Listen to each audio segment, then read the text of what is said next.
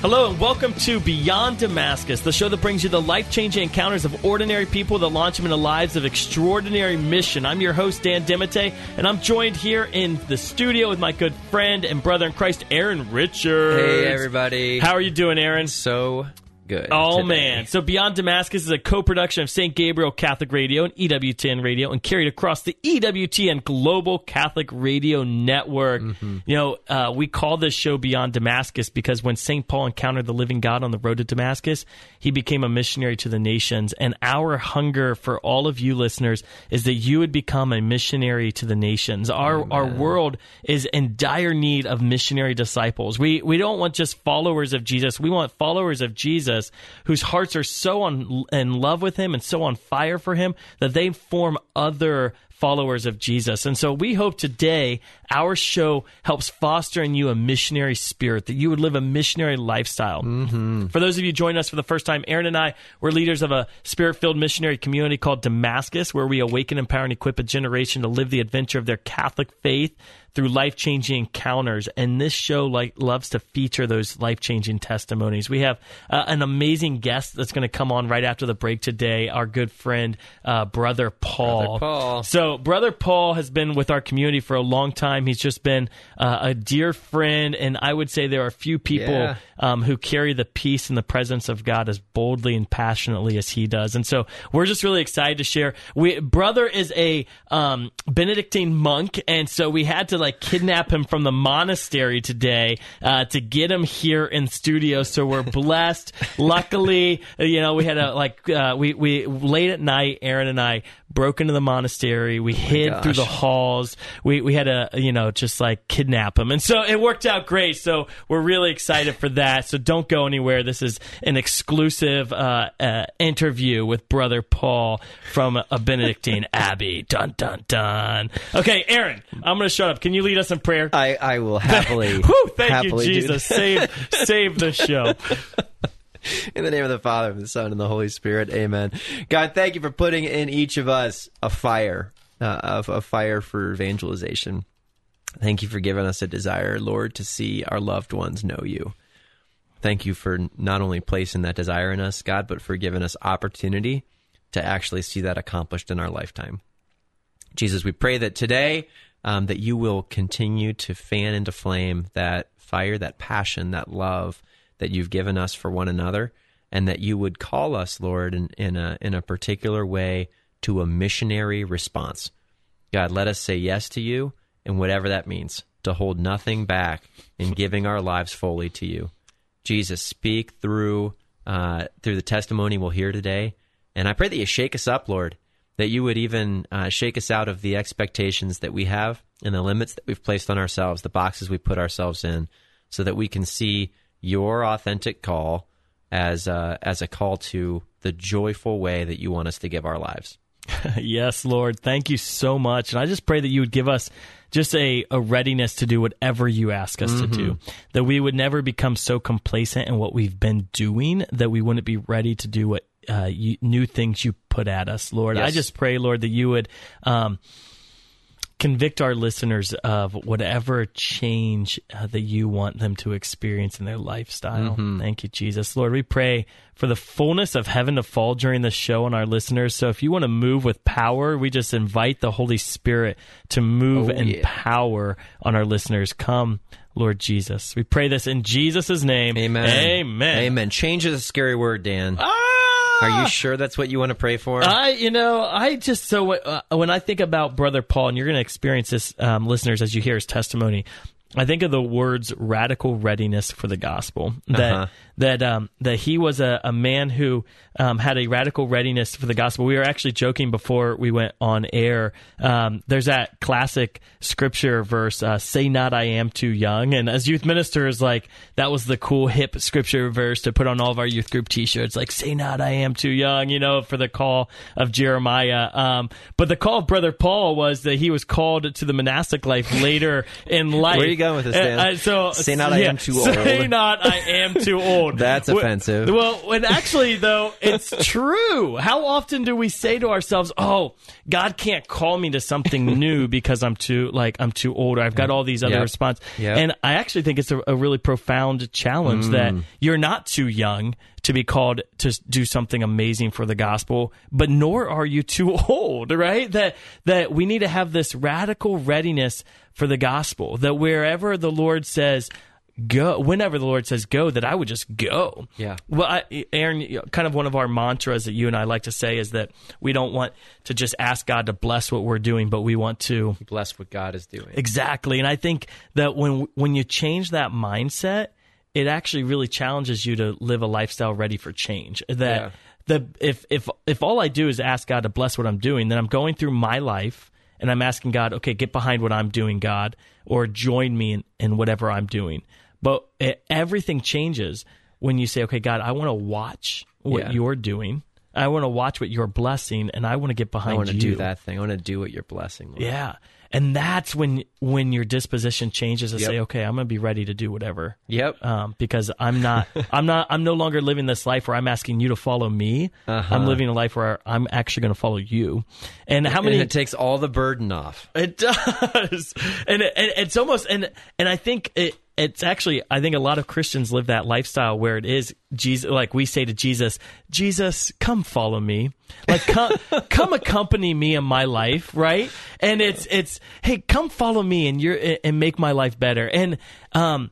And we do that accidentally, where like we give our lives over to Jesus and we and and we ask Him just to follow us and to accompany us. Yeah. But Jesus doesn't say that. He says, "No, you come follow me." And what would it look like if instead of asking Jesus to follow us, we follow Him? Um, and so, listeners, I just pray that today um, this testimony would do something in your life where maybe that mindset is shifted, where you start watching what God's doing um, inside of you and outside of you, and you start saying, "Okay, God, wherever you're moving, That's right. uh, I want to be there." yep. And sometimes that means I've got to pick up and move. Sometimes that means I've got to change something. Um, not always, right? And maybe more often not. Um, but but a, a radical readiness um, that that the brother Paul has experienced in his own life.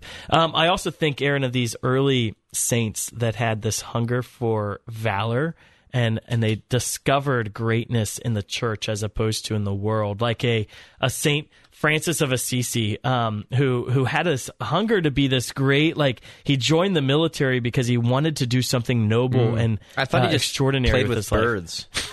oh, that's right. Francis was just a weird bird guy. He stayed in a dark room all the time and just talked to birds. Yeah, and uh, I feel so bad, like eh, for Francis because like he loved the gospel. So the reason we picture him with birds is he loved the gospel so much that he was like he would just preach the gospel to the birds because when there was no one around, he still wanted to preach Jesus. And yet we're like, oh, he's a lover. He preaches the gospel only to birds. yeah. Come follow me, all of you birds. And uh, so, yes, yeah. No, No- I'm sorry. Yeah, if you're a bird person, I'm sorry. You could love you could birds. keep your birds. Uh, okay, but but he had this hunger, and then Ignatius of Loyola, you know, like he was this military like um, giant, and he just wanted to do something noble and great with his life. And I love that the Lord like transformed this good desire in them for greatness, and he said, "Oh no, no, I planted that desire in you, and I'm going to transform it to show you what it means to be a soldier in the kingdom Amen. of God." Yep. And I believe the Lord, listeners, He wants to transform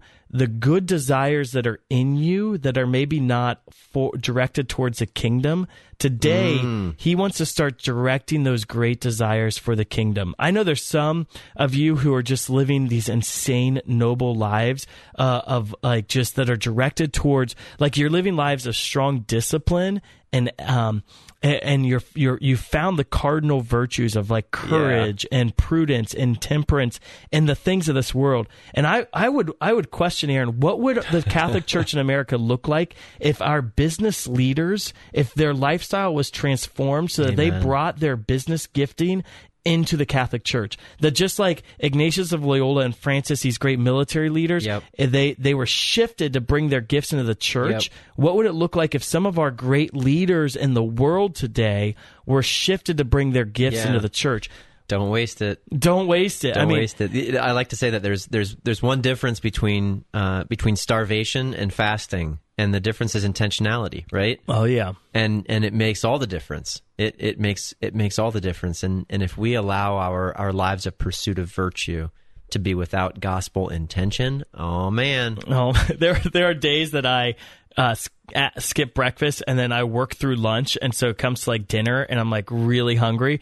I'm like, dang it! I threw this day away. I could have been fasting, and instead I just worked so hard I forgot to like offer this fast. And so then I'm like, can I backtrack? Nope, My nope, no, nope, no, no, dang. And so so the uh, so that's a good word. The difference between starvation and fasting is intention, and the difference between a noble lifestyle in the world and a noble lifestyle directed towards a kingdom is intention. And and so the Lord may just want you to continue to do what you're doing, but He wants you to do it for Jesus, and He's going to sanctify your hmm. everyday temporal experience to transform it. So say not I am too young and say not I am too old and say not I am anything. Like you were just say say that I am ready. You know, like that that's what the word is today. Amen. Say that I am ready. Lord, whatever you have for me, I am ready. So, Lord Jesus Christ, we're going to go to break, and we just pray that over this break, you would give our listeners just a readiness, a readiness for this testimony to shake them, to allow them to know that whatever it is that you ask of them, they will do. We pray this in Jesus' name. Amen. Amen. We'll be right back after a brief break. Have you ever heard of the Pontifical University of St. Thomas Aquinas, the Angelicum in Rome? It's the Roman alma mater of none other than John Paul II and the soon to be beatified Venerable Fulton J. Sheen. Our university is not only a place of study, the Angelicum is the only pontifical university in Rome which offers all day Eucharistic adoration for our 1,000 students, 200 professors, and 63 friars, a practice that has continued uninterrupted since 2002. This is Father Benedict Croell, the Director of Mission Advancement for the Angelicum in Rome. Learn more at angelicum.it.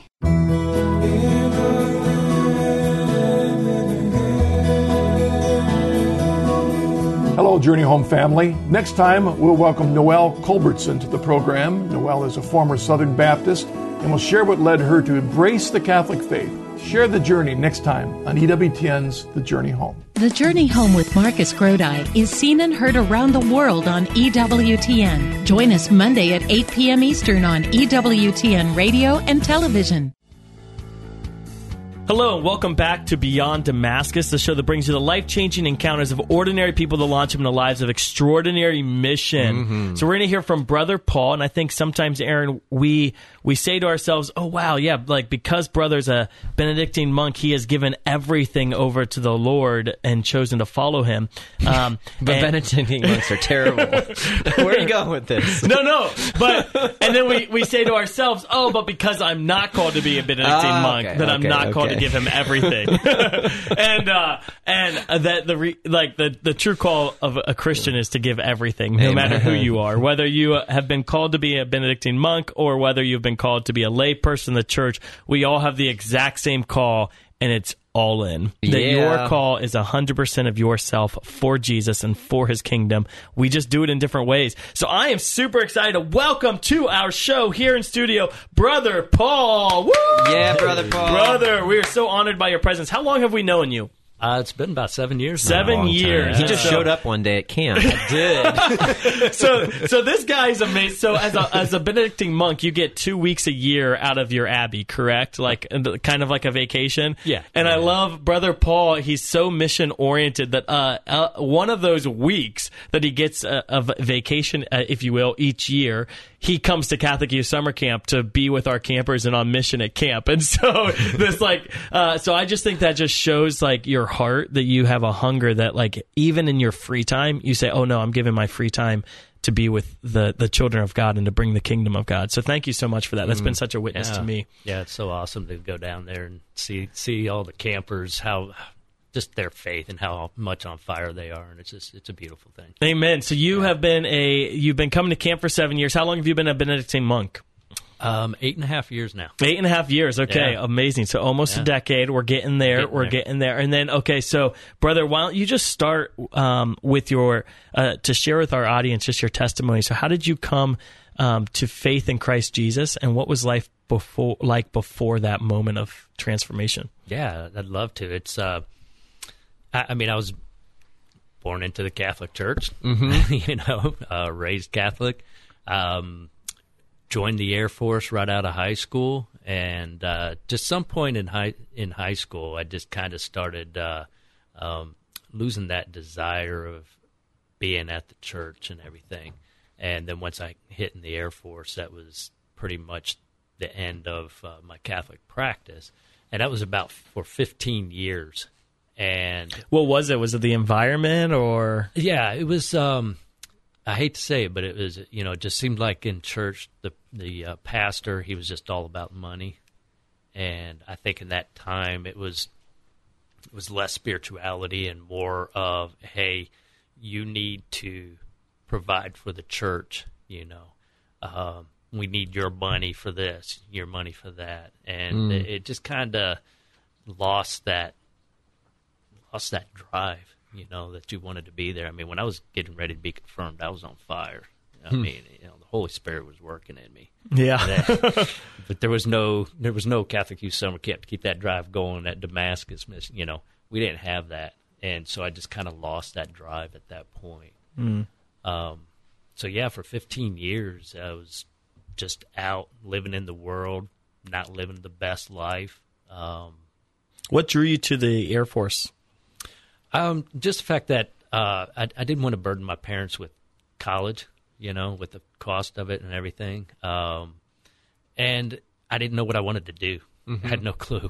so it was like, well, join the Air Force. You get uh, you get your job training. You get to travel. You get your education, and so heck, it's a good deal. Let's do it. Yeah. so you were in the Air Force for 15 years? Ten years. 10 years. 10 years, awesome. yeah. What what was the Lord doing it in your life even maybe unrecognized during that time? I think you know during that time he was just setting me up with experiences, um, just through different people, through my jobs, um, just kind of building that up to be able to utilize it now. And you know, I had no clue that's what was going on. Was it a Christian lifestyle though not professed or was it just a secular lifestyle?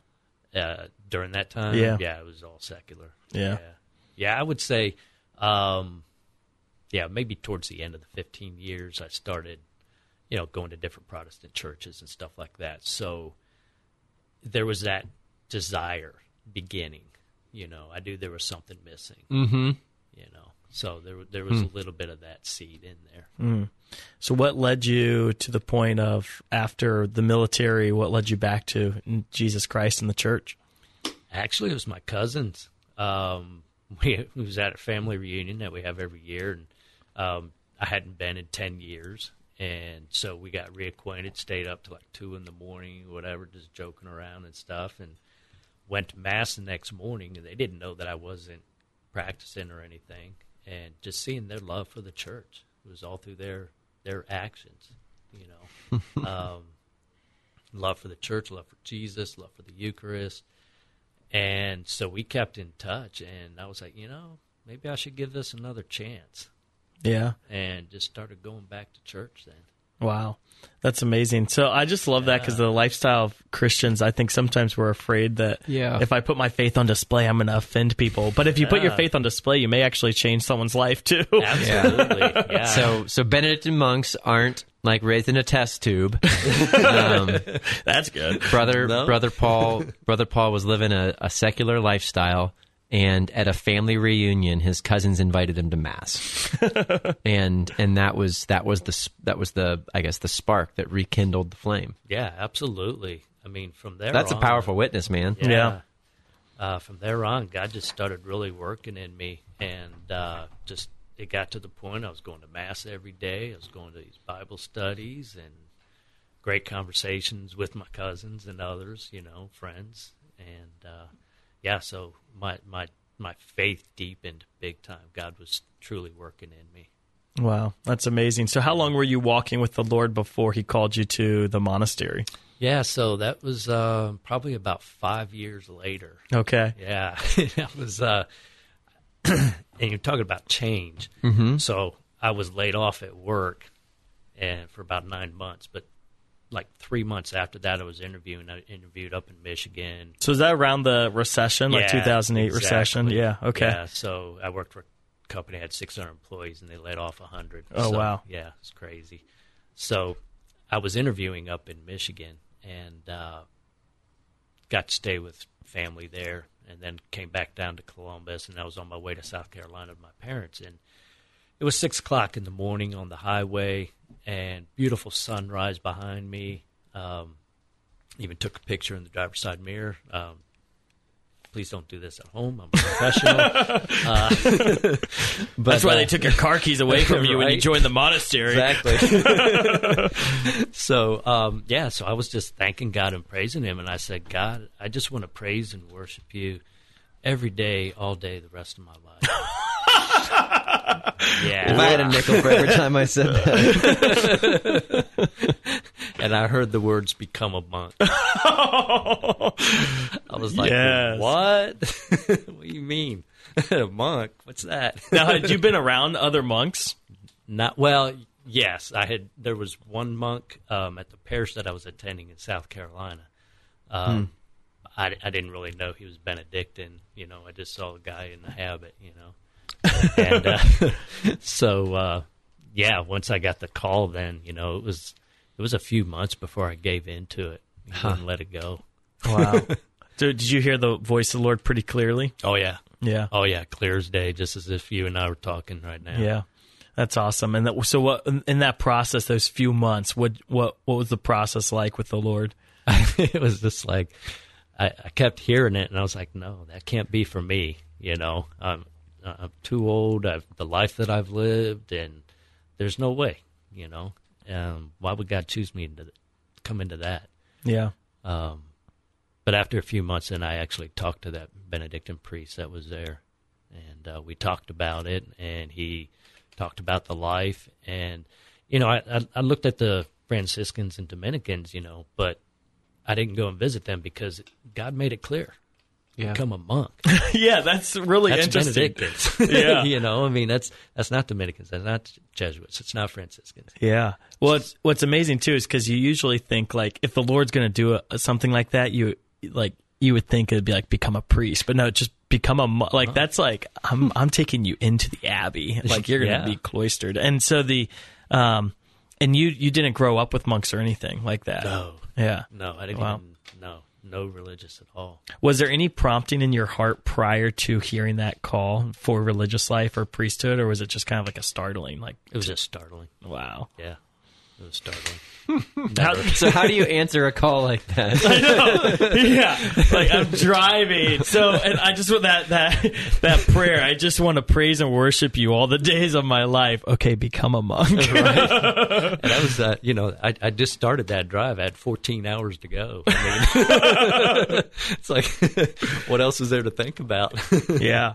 Well, how difficult was it to reconcile the um the call with your past? Like you had said, like um. He, he wouldn't have chosen me because I was too old or because of my like I'm assuming you meant like your past sins and stuff Yeah, like that. Like how how hard was it to overcome that or had you already found total freedom in that? no, that was, um, I still hadn't quite found that total freedom. So it was still kind of a challenge to uh, transition into that life. Um, because even though I was, I was deeper in my faith and, and everything, I was still attached to the things of the world, still Yep. living in the world, and so entering into monastic life to give that up, um, that wasn't easy. I would say it was probably easier for me in the fact that again my Air Force discipline helped in that way.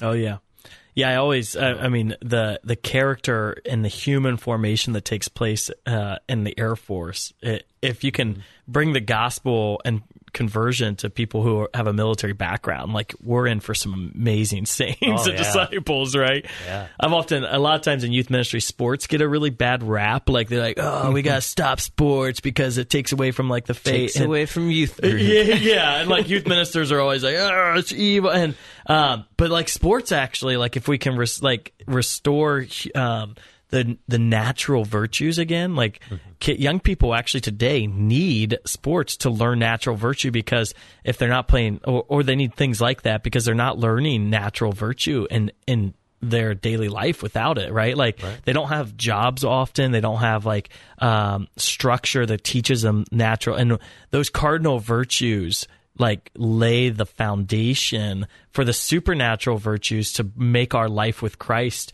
um, well and healthy. Yeah. Uh, that's awesome. That's great. So, how old were you when the Lord said become a monk? I was uh, 41. Okay. Yeah. And did you join that year or did you delay a few years? No, it was a it was a couple years. Um, I discerned for a couple years, um, just to make sure you know that's what God was truly calling me to. Yeah. Um, which I had an excellent job, and so to leave that told me, you know, hey, this is your calling, you know, because I had no problems leaving there. That's amazing. Praise the Lord. Yeah. So, can you share for with our listeners kind of what was the first, I'll say, three months in the monastery like for you? What what what was the Lord doing? What were the the graces and the challenges and the difficulties? Yeah, I think the probably the biggest challenge was just living amongst the men, you know, all the different personalities and everything. Um, whereas, you know, in the secular world, you can leave that place, you know, if you don't, you know, your jobs or whatever, you know, but as monks, you're there. So dealing with all those personalities and everything, um, that was probably the hardest challenge for me, giving up control, you know, because I'd already been in control of my life, you know, um, not having, you know, family, you know, uh, a wife, kids, anything like that, you know, I was always in control. So that was probably the hardest thing is uh, the, the obedience part. Absolutely. Yeah. Yeah, that's why I think, and that's a part of why religious life actually sanctifies the human person is because you live in community and like family uh, for most lay people is the means by which the Lord perfects our our virtue uh, Yeah. by living in community of family. But religious also live in community, and I think it probably Yeah. perfects you like even more sometimes because like it's there's a, a group of men living together. I'm sure is not an easy Right. experience, and so It could be challenging. yeah. so what was the silence hard initially? Um, actually, it wasn't for me. Um, I think that's one of the graces that God gave me was that silence, Um, because I was so drawn to the Eucharist and just spending that time in silence with Him, and it got me through a lot of the challenges that I was facing at that time. Um, Because I could just go into the chapel and be silent with Him and and just give it all to Him. So the silence part I loved. That was great. you know, it's funny. uh, So, I, I, as you said, brother, we've known each other for about seven years, and I only see you for like one week each summer, right? And so every week, listeners, I'll ask brother, like each year, I'm, I'll ask you, like, you know, we're just catching up. I'm like, so what's your heart hungry for? And year after year after year, you always say, I'm just hungry for more silence. I'm like, what? You're a Benedictine monk. What are you talking about? like, and uh, so, uh, could you like share with our listeners maybe how I think a lot of times Christians have a hard time um, with silence and have a hard time diving into the silence. How has the Lord fostered that in you? And, and maybe what advice would you give for our listeners on how to foster a, a love for the silence in their life? Yeah, sure. I think um, uh, silence, the trouble with silence in a lot of people is the fact that they then have to um, look inside themselves as well, mm. and they don't want to face that. Um, or they're just so busy that they their thoughts are just continually going through their minds and everything. So it it's not something that is just going to happen overnight. Um, it does take time, but that's the thing is to take the time. Um, before I even entered the monastic life, you know, I'm working full time job, overtime, and everything like that. But I would still take time, you know, whether it's 15, 30 minutes, an hour, or whatever, and just kind of put myself in the presence of the Lord. Um, just even praying a mantra, um, the Jesus prayer, um, just to kind of clear your thoughts and your minds, and that'll take you towards Christ and to where you'll be able to listen and hear Him. You know, um, it, it's just that that time that you got to take, and that's that's the thing is making the time for Yeah, it. it's not an optional It's- thing. right? Um, I, I do know some some secular people that you know they have a particular room that the family will use as a place of silence, and they just take turns going in there and everything, you know. And that's kind of like how we are in the monastic life. Um, you just take certain times of the day and go into your cell and just be in silence or into the chapel, whichever, you know. So it's like you just take that time out from work and come back in just for a few minutes. Amen. Yeah, and I think that uh, probably a, a big misconception with um, the monastic life is that it's all prayer, right? Or, Right. And everything is prayer, of course. You make Right. your work, but I think one of the beautiful things is the, the monastic um motto of "Ora et labora," Right, pray and work. And it's it is about that where like you actually work really hard and Mm-hmm. your day is is full of of labor because labor is good and labor Mm-hmm. sanctifies. Um, but you make the time available throughout the day. There's this like pattern, this lifestyle of prayer. Could you share maybe what that lifestyle of prayer looks like? Like how, how the availability that you give to the Lord for prayer? Sure. Yeah. I mean, as a community, we get together four or five times a day, um, depending on the abbey, you know.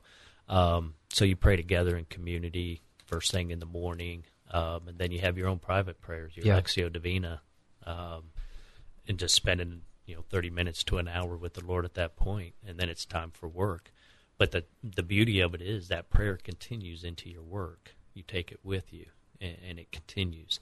Um, and then midday you come back in for prayer and then you just have some personal time again so you can enter into the silence and then you go back into work again um, and again your prayer is continuing through that work and then you get together for evening prayer and supper and of course supper's in silence because you have somebody reading um, It's awesome. yeah Maybe I should try that at my house with my four children. Yeah.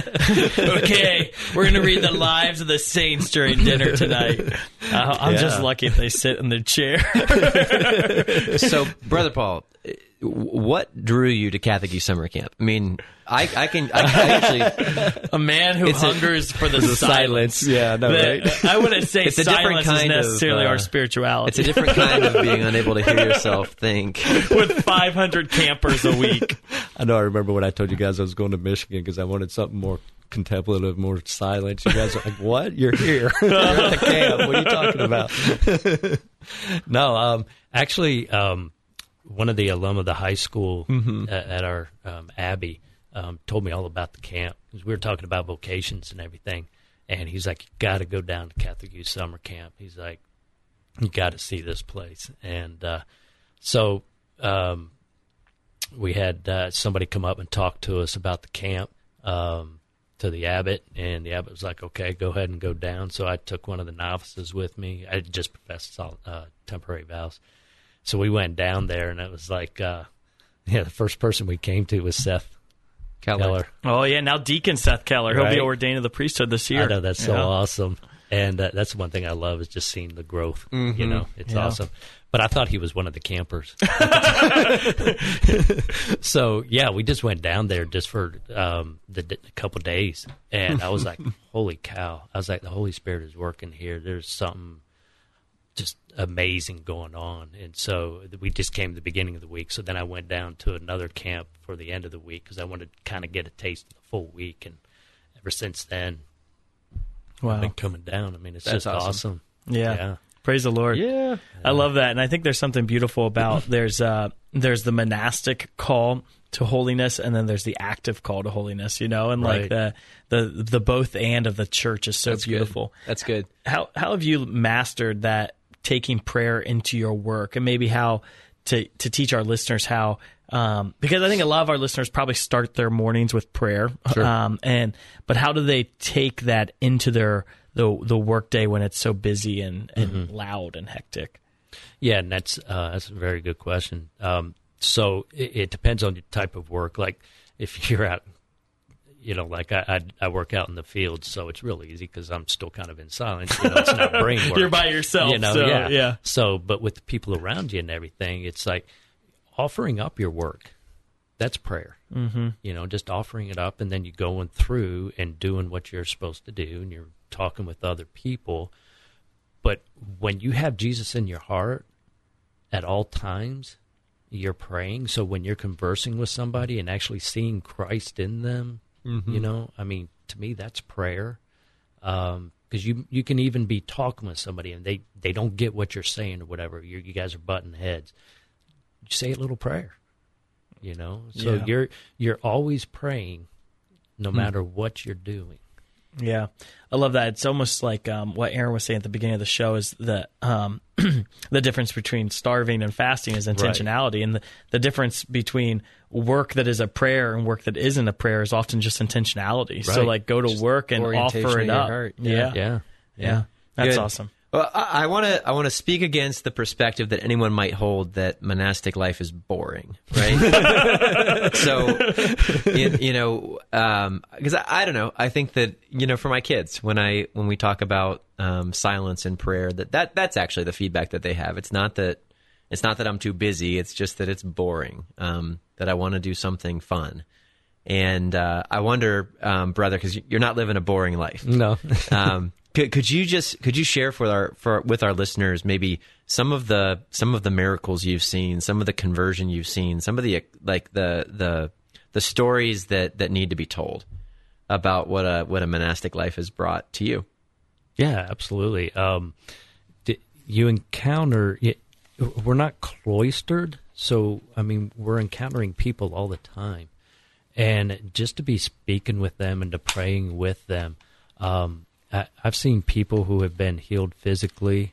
Um, I've seen people who had lost their faith, mm-hmm. like I did, you know, and just in speaking with them about why and everything like that, um, and, and not even just speaking with me, but just taking that one step back into the church, Yeah. um, they continue to come back then, you know, so they have that conversion, that moment of conversion um, or reversion. Um, so um, I've seen a lot of a lot of that, uh, mainly just being able to put yourself out there for them. Mm-hmm. You know, sometimes that's all they want is somebody to listen. You don't even have to do anything; God will do it. Just listen to them, Amen. and that's the you know, and, and you just see the miracles that God works in them. Then. I remember I, I visited a um, Russian Orthodox monastery in the mountains of West Virginia a few years back. We we do a program at camp called Sacred Art, where we teach the kids a different form of art in the church's tradition. And I wanted to learn how to how the Russian Orthodox make incense, so that we could teach campers how to make incense. And um, and so. I spent a few days at this monastery, and it was just I was like blown away by I guess their um, their fraternity and th their fellowship and like the fun they were having, if you will, in a like and it, they they just lived this life that it was totally silent, but they they would smile and chuckle at each other, like it was like this. uh and, and they they also I was blown away by the business, like they they were actually running like like they sold all kinds of like candles and soaps and fragrances and incense and like I was like, oh my god, this is actually like a like a real like business structure. And there's this brotherhood around utilizing their different gifts and talents to um to bring about something, you know. And yet they were still living the monastic life. And what was the best part about that trip, Dan? Do you remember? the best part about that trip, I don't know. Tell me, do you remember? Where are you going with this? Have you ever spilled something in your car? Oh my! So so I had to like uh, so I'm driving back and like I bought like because we're trying to make like we want to make incense with like tons and tons of campers and so I get this I get or- this huge sack like this gigantic like burlap sack full of uh, frankincense uh, tears to make and then I get this like uh, these jars of. Uh, Rose oil. rose geranium fragrance oil that we were going to put into the incense. And of course, as I'm driving through the mountains, one of these like containers breaks, and so I just had this rose oil spill all over. So I had this like masculine, like a nice Ford F one fifty that smelled like rose geranium forever. You're like there's no way. So people would get in my car, and be like, "What is that smell?" I'm like, "Oh, that's my rose oil." Yeah, yeah. My truck's rusty and muddy and rosy Smells of roses. it happens. awesome. It happens. Yeah. Oh man, that was good. That's great. So the but just the witness of that lifestyle like converted my heart, right? And I think that witness, anyone that I, I heard of this businessman. Um, it was a podcast I was listening to. He's a businessman. He was secular. He was uh, a secular atheist, so he didn't really have a relationship with God. But he he was so crowded by noise that he spent three. He decided I'm going to spend 90 days in a monastery and Um, so he he goes to this monastery and monastery and he spends 90 days in the silence. And he just wrote about the power. Uh, he he wrote a book about the power of silence, and it, it, from a from a worldly perspective, it was very interesting about just how his own lifestyle was transformed Yep. from uh, entering into the silence of a monastery. And um, I wonder how how great our lives would be transformed if we entered into more intentional life like silence. Mm-hmm. I mean, he talked about how he had so much more clarity and creativity. He he had ideas on how to execute his business better, how to grow culture more within his employees, how to serve people more. It was just this like explosion of intentionality. And I think that's a lot of times where um, where silence it gives you a, just a greater sense of intentionality for your day, where you're able to own your day as opposed to allowing your day to own you. And uh, and I think monastic life is really that's you've taken ownership over your life, which is really cool, as opposed to allowing life to take ownership over you. Yeah. And so many people they just uh, life happens as opposed to as opposed to living life. Right. Yeah. Okay, so for us for us normal people, Yeah, totally normal. um, how, geranium. how how can we uh, how can we how can we benefit? How can we how can we grow from from your testimony? Uh, I mean, how can we implement um, meaningful times of silence and prayer and and ora et labora into our day? Yeah. So, um, I think just for one thing, just always be open. Yeah, You know, we close ourselves off so much because we have this idea in our heads that this is the way our life is going to be. This is the way it has to be.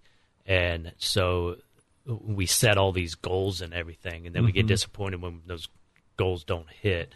Um, it, it's just a matter of um, just kind of backing away from that um, and just open yourself up to the Lord and giving yourself that time in the silence. There's so much noise in the world um, that we just have to learn to tune that out and tune God in.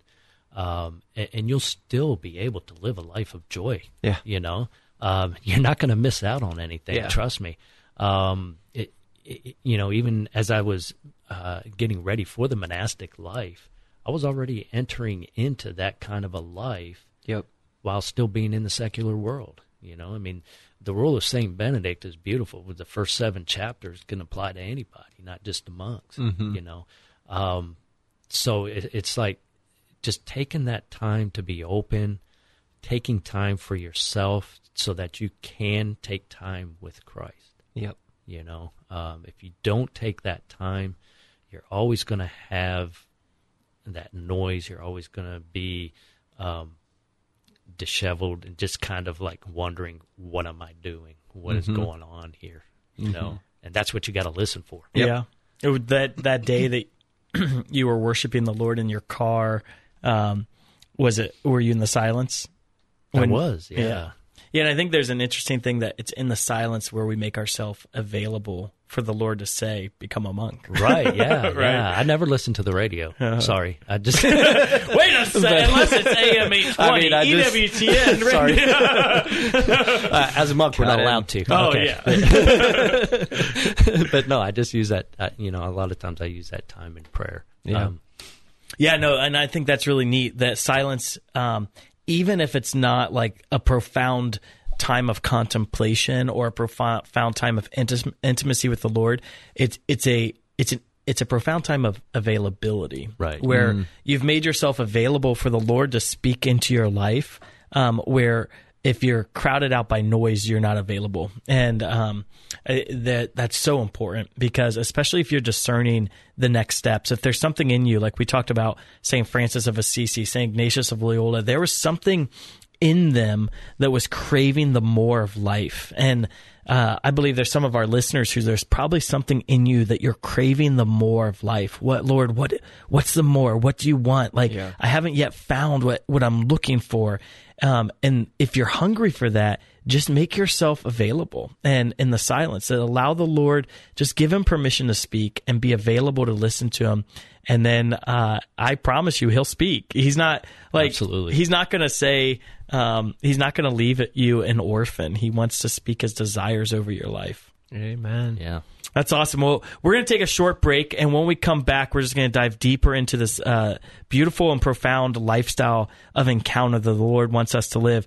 Brother Paul, we're just so thankful for your witness and your Yes. your yes to the Lord. It's been such a, a gift to the church. I know there's um, there are thousands and thousands of blessings that come from our monastic community that we never know of. Yeah. Right? Like the your prayers are efficacious and. Uh, And because of that, in heaven, we'll see the full reality of your life and the prayers that you've offered up. Um, and so I look forward to that day. I was I was thinking as we were as we were talking even earlier that we've enjoyed so many blessings uh, with Damascus and with our summer camp, and I, I I can't wait to see how many of those are being powered by by the you know the the, the prayers that you and your brothers are offering for us Yeah, every day. absolutely. Amen. All right, so we'll take a quick break. You're listening to St. Gabriel Catholic Radio and EWTN Radio and carried across the EWTN Global Catholic Radio Network. This is Beyond Damascus. We will be right back.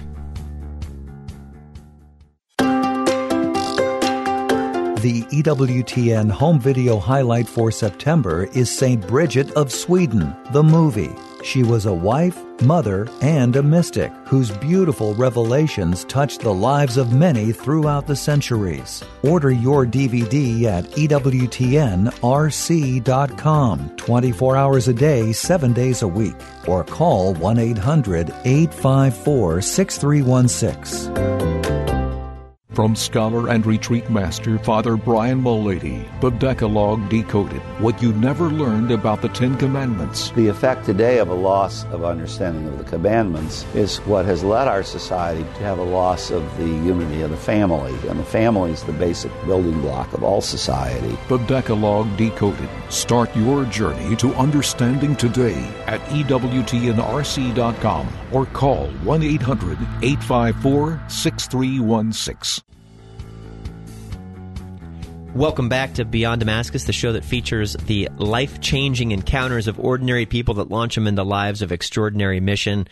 And we've been celebrating the the story of, of Brother Paul. Thanks for joining us again. Um, man, uh, Brother Paul, I love the witness and the testimony that you share by your life at Damascus. During the break, we were we were just talking about how at summer camp there is never a week that goes by where where Brother Paul's habit is not stained with the wounds of the paintball field, and uh, our, our our kids just our kids love to live life with you because your your life is just a a, a witness to a testimony to joy.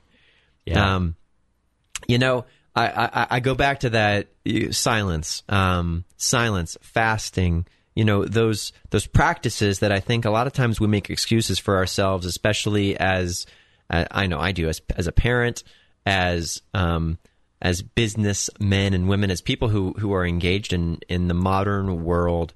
That these things like that there's there's not space for these things. That these are too hard.